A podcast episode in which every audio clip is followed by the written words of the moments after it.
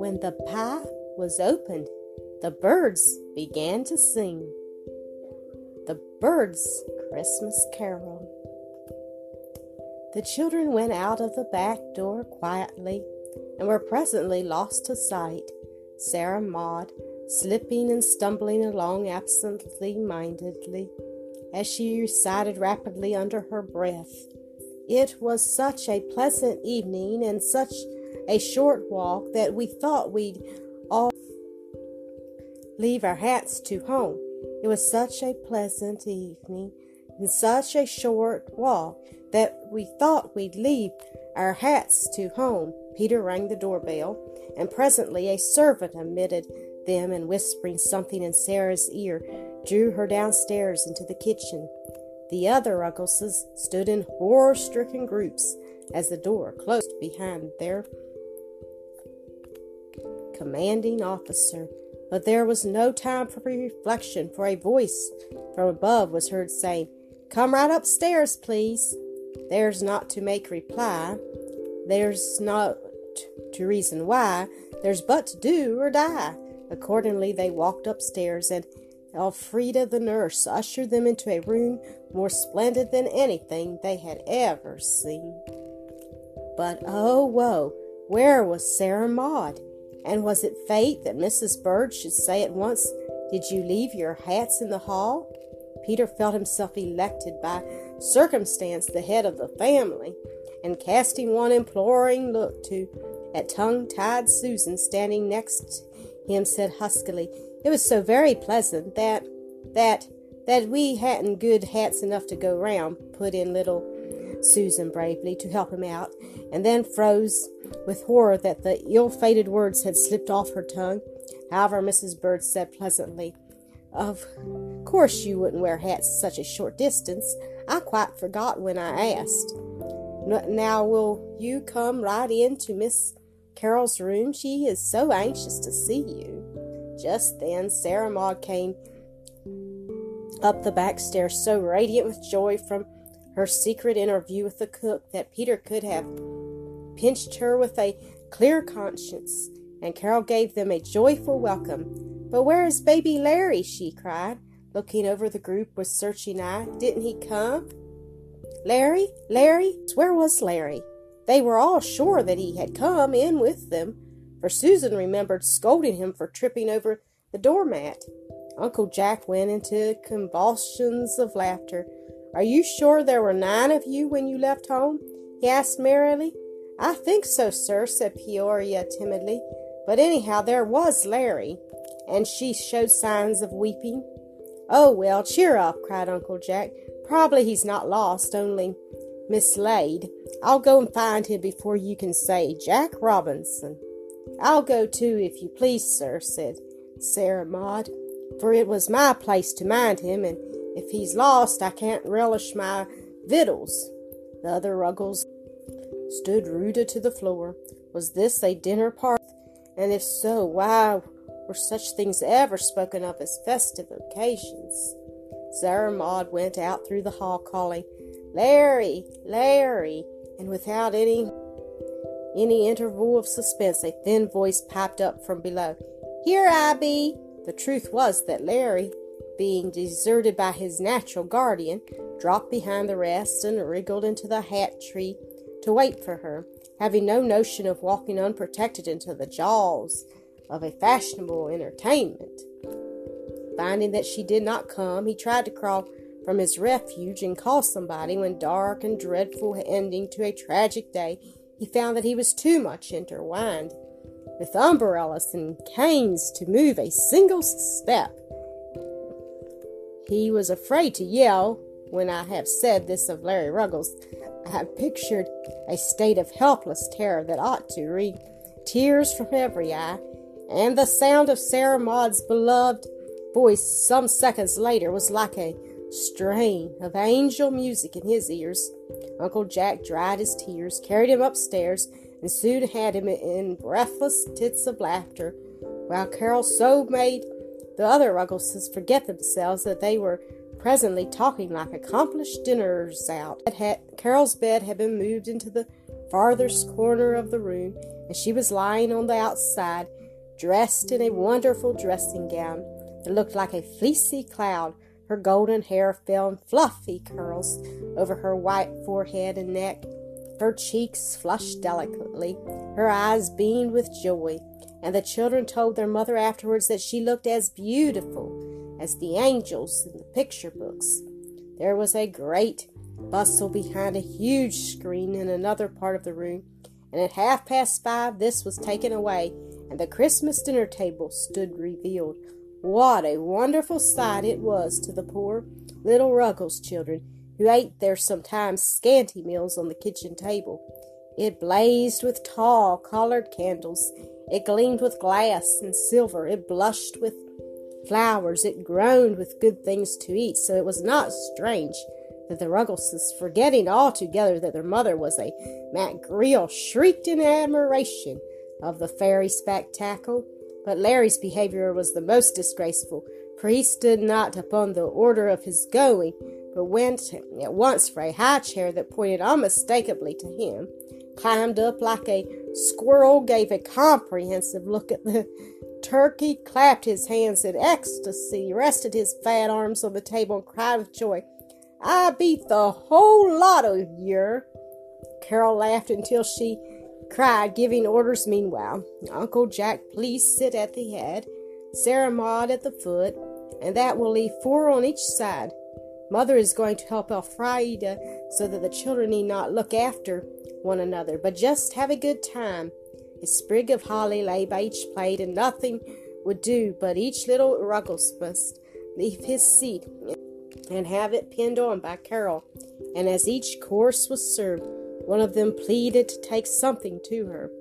There was hurrying to and fro, I can assure you, for it is quite a difficult matter to serve a Christmas dinner on the third floor of a great city house.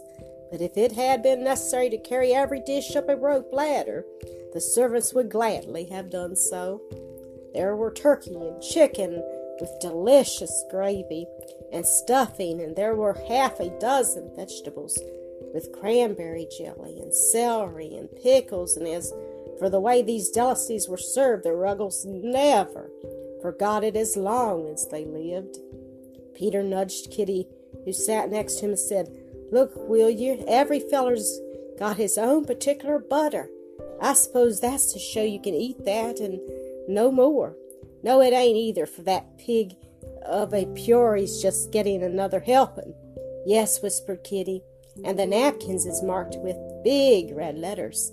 I wonder if that's so nobody will. And oh, Peter, look at the pictures sticking right onto the dishes.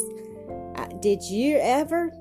The the fusses all took out of my cranberry sauce, and it's fritz to a stiff gel whispered Peoria in wild excitement. Hiya! I got the wishbone, sang Larry. Regardless of Sarah Maud's frown, after which she asked to have his seat changed, giving an excuse that he generally sat beside her, and would feel strange, the true reason being that she desired to kick him gently under the table whenever he passed what might be termed the McGrill line. I declare, murmured Susan on the other side, there's so much to look at, I can't scarcely eat no thing. I can, said Peter, who had kept one servant busily employed ever since he sat down, for luckily no one has was asked by Uncle Jack whether he would have a second helping. But the dishes were quietly passed under their noses, and not a single Ruggles refused anything that was offered him, even on to the seventh time. Then, when Carol and Uncle Jack perceived that more turkey was a physical impossibility. The meats were taken off, and the dessert was brought in a dessert that would have frightened a strong man after such a dinner as had preceded it. Not so the Ruggleses, for a strong man is nothing to a small boy, and they kindled to the dessert as if the turkey had been a dream and the six vegetables an optical delusion.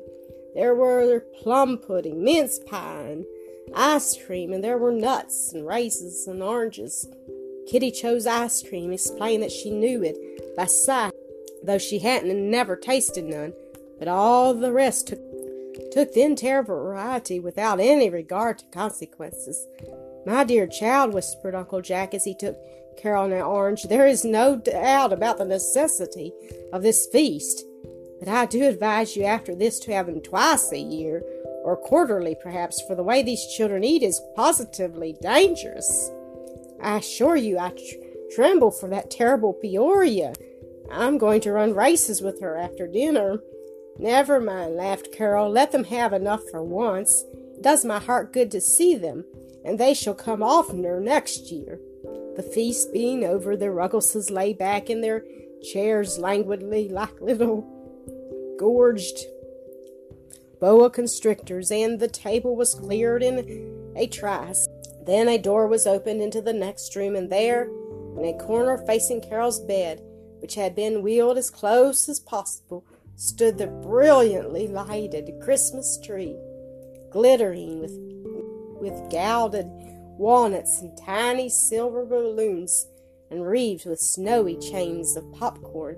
The presents had been brought, bought mostly with Carol's story money, and were selected after long consultations with Mrs. Bird. Each girl had a blue knitted hood, and each boy a red crocheted comforter all made by Mrs. Bird, Carol, and Elfrida, because if you buy everything, it doesn't show so much love, said Carol.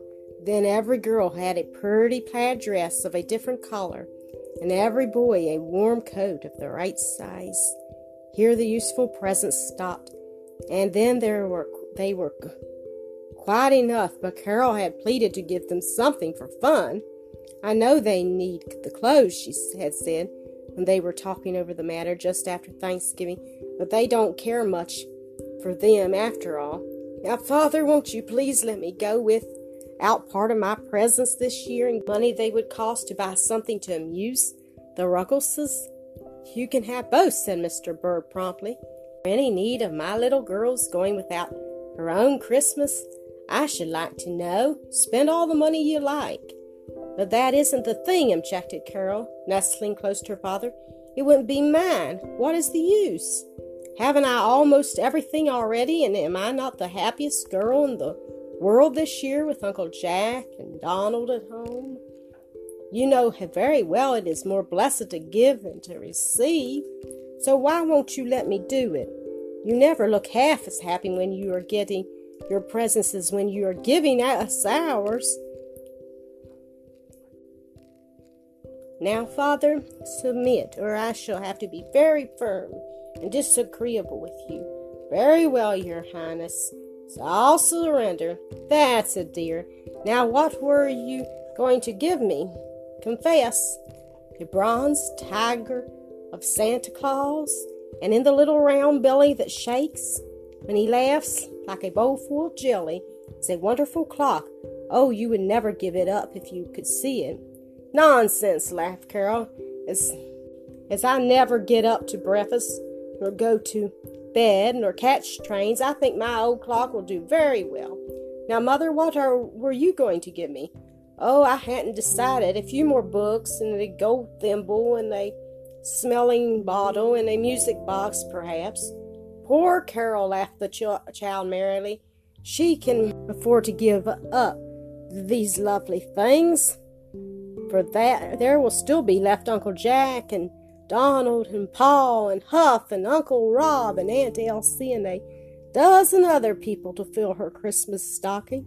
So Carol had her way, as she generally did, but it was usually a good way, which was fortunate under the circumstances. And Sarah Maud had a set of Miss Alcott's books, and Peter a modest silver watch, Cornelius a tool chest, Clement a doghouse for his lame puppy, Larry a magnificent Noah's Ark, and each of the younger girls a beautiful dog. You can well believe that everybody was very merry and very thankful. All the family from Mr. from Mr. Bird down to the cook said that they had never seen so much happiness in the space of three hours, but it had to end as all things do.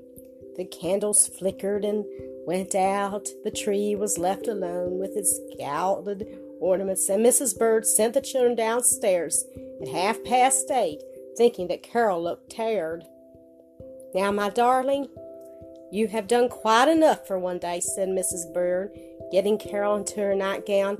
I'm afraid you will feel worse tomorrow, and that would be a sad ending to such a charming evening. Oh, wasn't it a lovely, lovely time? sighed Carol. From first to last, everything was just right. I shall never forget Larry's face when he looked at the turkey, nor Peter's when he saw his watch, nor that sweet, sweet Kitty's smile when she, she kissed her dolly, nor the tears in poor doll Sarah Maud's eyes when she thanked me for her books. Nor, but we mustn't talk any longer about it tonight, said Mrs. Bird anxiously. You are too tired, dear. I'm not tired, Mother. I felt well all day, not a bit of pain anywhere. Perhaps this has done me good. Perhaps I hope so. There was no noise or confusion. It was just a merry time. Now, may I close the door and leave you alone, dear? Father and I will steal in softly by and by to see if you are all right, but I think you need to be very quiet. Oh, I'm willing to stay by myself, but I am not sleepy yet, and I am going to hear the music you know. Yes, I have opened the window a little and put the screen in front of it so that you won't feel the air. Can I have the shutters open? And won't you turn my bed, please? This morning I woke ever so early, and one bright, beautiful star shone in the eastern window. I never noticed it before, and I thought of the star in the east the guide of the wise men to the place where the baby Jesus was born. Good night, Mother. Such a happy, happy day. Good night, my precious Christmas carol, Christmas child. Bend your head a minute before you go, whispered Carol. Mother dear, I do think that we have kept Chris Christ's birthday this time just as he would like it. Don't you? I am sure of it, said Mrs. Bird softly. Thank you for listening to another episode of AcreSoft Story Classic.